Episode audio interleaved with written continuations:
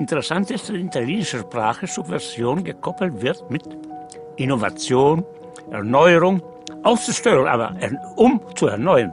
Sie erklären dem Deutschen Fußballbund den Krieg. Dort in der Ultraszene Regelsführer dingfest zu machen und dadurch die Szene zerschlagen zu können. Die Kommerzialisierung des Fußballs ist durch. Da müssen die Fans sich mit abfinden. Agnoli und der moderne Fußball. Die zweite Staffel bei Beyond the Ball. Moderner Sport zwischen Politik und Gesellschaft. Ja, viele haben es mitbekommen. Die Champions League, die Liga aller Ligen im Profifußball, wird wieder einmal reformiert. Und um es zusammenzufassen, es wird nochmal größer. Aus dem Europapokal der Landesmeister ist mittlerweile eine Gefahr für die nationalen Ligen geworden. Anstelle der bisherigen zweiunddreißig Teams dürfen ab zweitausendvierundzwanzig sechsunddreißig Teams antreten. Große Ligen bekommen dadurch gesichertere Plätze und die großen Vereine mehr Planungssicherheit. Selbst Frankreichs Ligue eins, die ehrlicherweise ja die schwächste unter den großen westeuropäischen Ligen ist, erhält drei feste Startplätze in der Gruppenphase. Und überraschenderweise sind es natürlich auch nicht die Clubführungen dieser Vereine, die diese Entscheidung kritisieren, es sind die Fans. Bündnisse aus ganz Europa positionieren sich gegen die Reform und das ist mehr als verständlich, denn mehr Teilnehmern folgen automatisch mehr Spiele und eine größere Gefahr der Beschneidung nationaler Ligen, die ja bereits angesprochen wurde. Zu was diese Entwicklung führen könnte, lässt sich anhand des europäischen Basketballs skizzieren. Dort konkurrieren der Weltverband FIBA, der Europäische Kontinentalverband um die Euroleague und die Nationalverbände so heftig um Spieltermine und resultierende Profite, die ja daraus dann kommen, dass die Spieler sich gefühlt entscheiden müssen, ob sie für ihr Nationalteam oder ihre Clubmannschaft spielen wollen. Für diejenigen, die Basketball mögen und gucken, eine Vollkatastrophe. Neben diesen praktischen Problemen der Champions-League-Reform im Fußball zeigt sich auch, warum Institutionen in den Mittelpunkt der Analyse gestellt werden müssen. Denn es sind nicht wir alle, die Fans, die Spieler, die den Fußball organisieren. Es ist eine kleine Gruppe an Menschen, die als FunktionärInnen entscheidungsfähig ist. Und wo wenige mehr Personen über das Wohl oder Unwohl vieler entscheiden, haben wir keine demokratischen Verhältnisse. Da müssen wir über oligarchische Strukturen reden und über Oligarchie. Die Herrschaft weniger ist auch Thema bei Agnoli. Er nimmt mit einer Kritik der politischen Oligarchie nicht nur Fußballverbände in den Blickpunkt und ehrlicherweise Fußballverbände, ich glaube, das hat ihn nicht interessiert, auch wenn er Fußballfan war, vielmehr konzentriert er sich auf die große Organisationsfrage der liberalen Demokratie. Und wer sich an die letzte Folge erinnert, dem und der dürfte noch im Kopf geblieben sein, dass ja auch liberale Denker wie Immanuel Kant so ihre Probleme mit dem bürgerlichen Verfassungsstaat haben. Agnoli jedoch macht diese Kritik konkret und nimmt sich den Spruch des deutschen Parlamentarismus vor. Alle Macht geht vom Volke aus. Dieser Satz prangt an dem Deutschen Bundestag und wer auch nur ansatzweise was von Demokratie hält oder sogar gar nichts von Demokratie hält, beruft sich in diesem Land darauf. Sogar FaschistInnen. Spannend wird es, wenn man sich die Verfasstheit unseres politischen Systems anschaut und feststellen muss, so ganz kann das nicht stimmen. Denn die liberale Demokratie macht ihre demokratische Basis an einer Sache fest, an der Wahl. Und regieren tut nicht das ganze Volk, es ist eine kleine Gruppe an Menschen, die herrschaftsfähig ist. Aus dieser Überlegung heraus schlussfolgert Agnoli, dass der Satz wie folgt umformuliert werden müsste. Aus alle Macht geht vom Volke aus müsste eigentlich werden, alle Macht geht dem Volke aus. Das wirkt zunächst abstrakt, aber wenn man an Agnolis Objekt der Kritik denkt, wird schnell klar, worum es dann geht. Es geht um Institutionen, die die konkrete Macht über alle Beteiligten ausüben. Und das sind ja im modernen Fußball eben ganz simpel gesagt die Verbände. Sie orga- organisieren nicht nur einfach Spiele, sie bestimmen, wie organisiert wird, wie die Profite erzielt werden und wie sie verteilt werden. Fans, SpielerInnen und auch SchiedsrichterInnen müssen sich danach richten. Und hier scheitert das demokratische Ideal, denn es, auch hier ist es ja eine oligarchische Gruppe, die herrscht. Die Verpflichtung, diese Herrschaft auf alle anderen zurückzuführen, mag dann ideell sein, praktisch stattfinden tut sie nicht.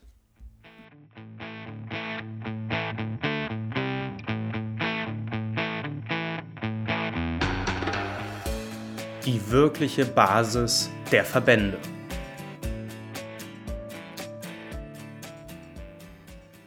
Die Grundlage allen Handelns im modernen Sport ist die kapitalistische Wirtschaftsweise.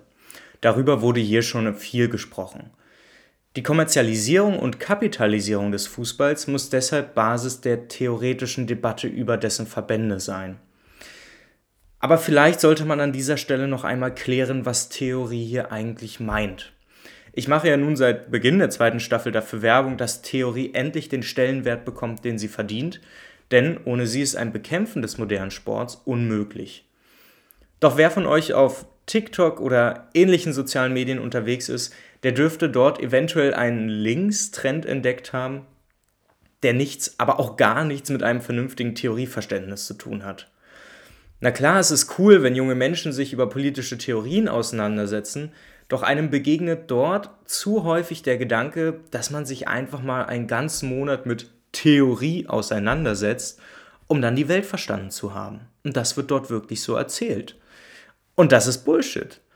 Also ich darf mich dank meiner gesellschaftlichen Privilegien so seit über vier Jahren an der Uni damit auseinandersetzen und bin noch nie an einem Punkt angekommen zu glauben, ich hätte etwas vollständig durchdrungen und bin der Master of the Universe. Das ist aber auch eben nicht der Anspruch. Theorie ist ein Verstehensprozess. Niemals abgeschlossen, niemals vollständig. Theorien können und müssen Hilfestellung sein, um zu verstehen, wie unsere Realität funktioniert. Und sie sind ein tolles Werkzeug, um die Strukturen unserer Gesellschaft zu erkennen.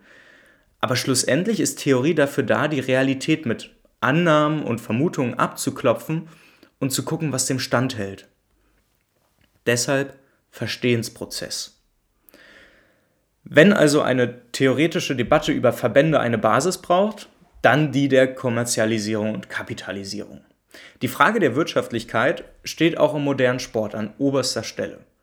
Die Logik von Profitmaximierung ist untrennbarer Teil des Fußballs geworden. Und es ist sehr interessant zu sehen, dass vor genau hundertundeins Jahren im deutschen Fußball darüber diskutiert wurde. Die Frage nach der Professionalisierung des Fußballs wurde gestellt und einher ging die Auseinandersetzung mit einer etwaigen Kapitalisierung des Sports. Das ist also nicht natürlich. Wer also politische Entscheidungen wie die der Champions-League-Reform kritisieren möchte, muss das mit der Prämisse tun, dass die Kommerzialisierung mittlerweile Basis aller Fußball- und Sportverbände ist. Und die organisieren den modernen Sport und sind folglich auch genau dafür da. Natürlich könnte an diesem Punkt der ein oder andere sagen, dass der Fußball einem Strukturzwang unterliegt, doch das löst das Problem nicht auf. Verbände organisieren den Kommerz im Fußball.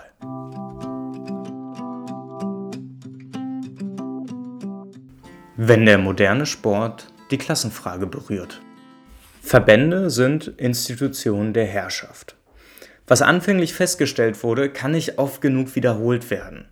Auch Verbände wie die UEFA oder der D F B herrschen. Sie bestimmen, wie der Fußball auszusehen hat. Und deshalb können sie nicht neutral sein. Wenn mal wieder auf Kritik geantwortet wird, man sei an Sachzwänge gebunden oder die D F L behauptet, man sei nur Sprachrohr der Vereine, dann muss das entlarvt werden. Sie üben Macht aus, organisieren den modernen Fußball. Sie sind das Schloss, aus dem heraus geherrscht wird. Und wenn dieses Schloss ein kapitalistisches ist, was die Kommerzialisierung nicht nur zulässt, sondern aktiv verteidigt, dann sind wir an dem Grundkonflikt des Kapitalismus angekommen. Wo bürgerliche Interessen vertreten und gewahrt werden, profitieren wenige auf den Kosten vieler. Doch was heißt das im Fußball? Zunächst einmal kurz. Der sozioökonomische Konflikt ist Basis unserer Wirtschaftsweise. Einige kennen das bestimmt als das alte Kapital versus Arbeit-Mantra. Das wirkt zwar sehr unpraktisch, aber es bestimmt bis heute unsere Gesellschaft. Viele müssen ihre Arbeitskraft verkaufen und kriegen dafür einen Lohn.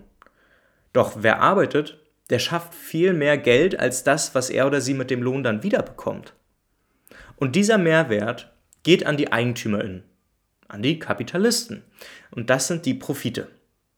Nun steht bei Marx diese Polarität von Proletariat und Bourgeoisie oder Arbeiterschaft und EigentümerInnen im Mittelpunkt.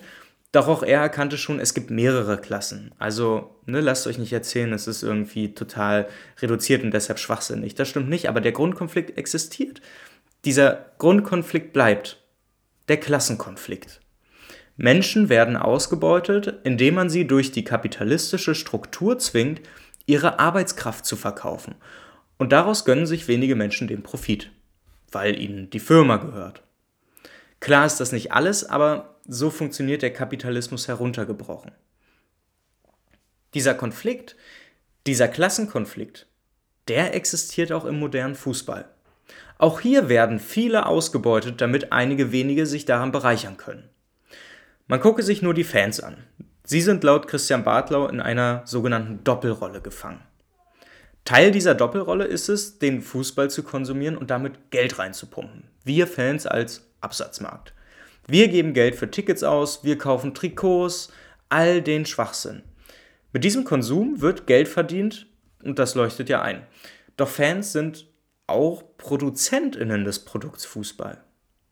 Sie schaffen einen Mehrwert, indem sie ihre Leidenschaft einbringen, Stadien zu modernen Kathedralen machen, Kurven zum Leuchten bringen und ein Spiel erst zu einem wirklichen Spiel machen. Damit verdienen Verbände und Vereine Geld. Doch diejenigen, die dafür erst sorgen und das ermöglichen, müssen auch noch Kohle dafür locker machen?